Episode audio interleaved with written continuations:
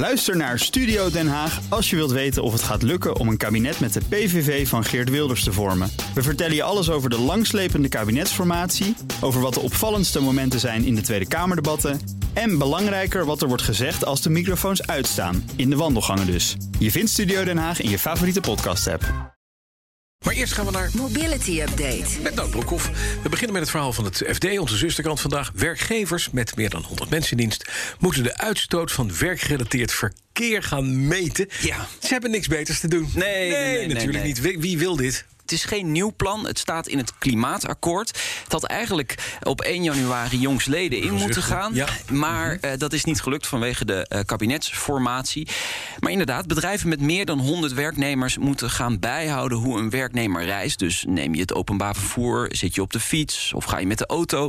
En zo kan de overheid meekijken hoeveel een bedrijf uitstoot. En eh, wellicht ook boetes boete. opleggen. Ja. ja, als je te veel uitstoot. Mhm.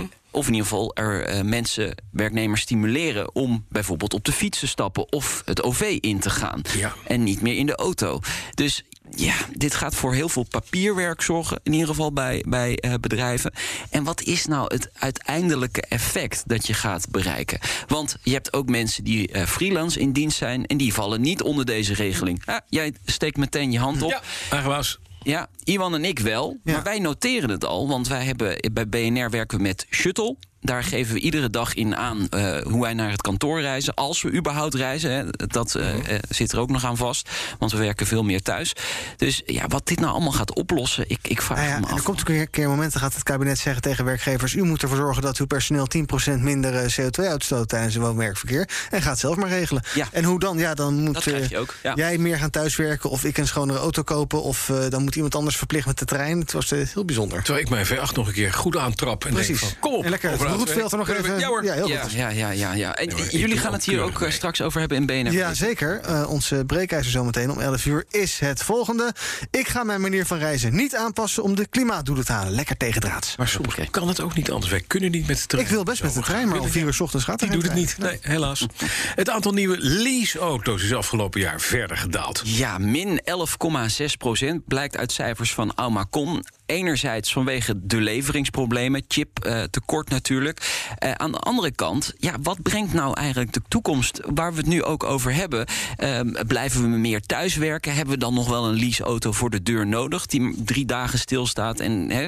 Dus dat speelt ook echt wel mee dat het aantal leaseauto's daalt in Nederland. Terwijl anderzijds occasions hè, voor de particuliere markt niet aan te slepen zijn. Ongelooflijk. Bedrijven verkochten een record aantal tweedehands auto's aan particulieren, meldt de BOVAG vanochtend. Ruim 1,3 miljoen tweedehands auto's eh, Dat is dus- verkocht. als je kijkt naar nieuw verkocht, nou, hè, dat zit nog niet op de 400.000, Nee, geloof ik, dit jaar. Dat is dus drie keer Ja, zoveel als nieuw verkochte bizar, auto's. hè? Bizar. Tweedehands. Ja. Maar de overheid jaagt ons gewoon in die occasion. Eh, de, de, de Oh, dat nieuw- moet je uitleggen. Waarom? Ja, nieuwe auto's zijn veel te duur in Nederland. Ja. De BPM erop is, is hartstikke duur. Dus eh, we gaan geen nieuwe auto kopen. En ook de bijtelling gaat steeds verder omhoog. Bijvoorbeeld de elektrische auto's, hè, de, de zuinige auto's. Nee, en ehm, eh, het is ook een vraag en aanbod. Hè. De- op dit moment is er heel veel vraag naar occasions. Maar het aanbod is niet heel erg groot. Dus ja, dan krijg je ook heel veel import. Dus we halen nu ook heel veel auto's uit het buitenland. En zijn die veel zuiniger dan de nieuwe auto's die we hier verkopen? Nee, Nee. Eh, en we willen niet in het openbaar vervoer. Ook niet. Nee. Nee, precies. Dat moet veel aantrekkelijker worden gemaakt. Ja, pleidooi van reizigersorganisatie eh, Rover in de Telegraaf eh, vanochtend. Het openbaar vervoer moet de rode loper gaan uitleggen voor de reiziger. eh, met behulp van aantrekkelijke producten en kortingen. Bijvoorbeeld 10 of 100 rittenkaarten. OV-bedrijven zijn op dit moment volgens Rover te veel bezig met de korte termijn. Dus het overleven van de coronacrisis. Ze moeten ook meer naar de toekomst kijken. We hebben een enorme En eh, die huizen moeten ook allemaal ontsloten worden in de toekomst. Dus we hebben gewoon goed OV nodig. En ja, eh, de reiziger kan wel een steuntje in de rug eh, verdienen. Ehm, ik moet heel eerlijk zeggen, ik stap wel eens in het OV, één keer in de zoveel maanden. Het is duur hoor, om in, met, de, met de trein te reizen. Weet je, ik ben gewoon 35 euro kwijt om naar Maastricht te reizen. Nou, dan gooi ik liever mijn auto één keer vol. Heb ik ook nog een, een fijne reis met lekker BNR aan. En de terugreis voor hetzelfde geld.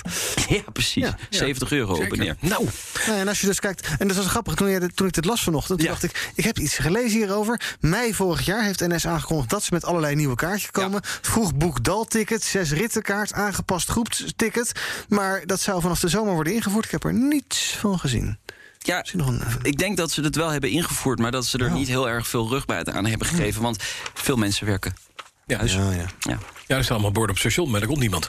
We eindigen met de introductie van een nieuwe slimme dashcam. Ja, eh, Next Base, dat is een hele grote producent van dashcams. En die hebben nu een camera ontwikkeld die ook naar binnen te richten is. En die geeft dan Het dashboard.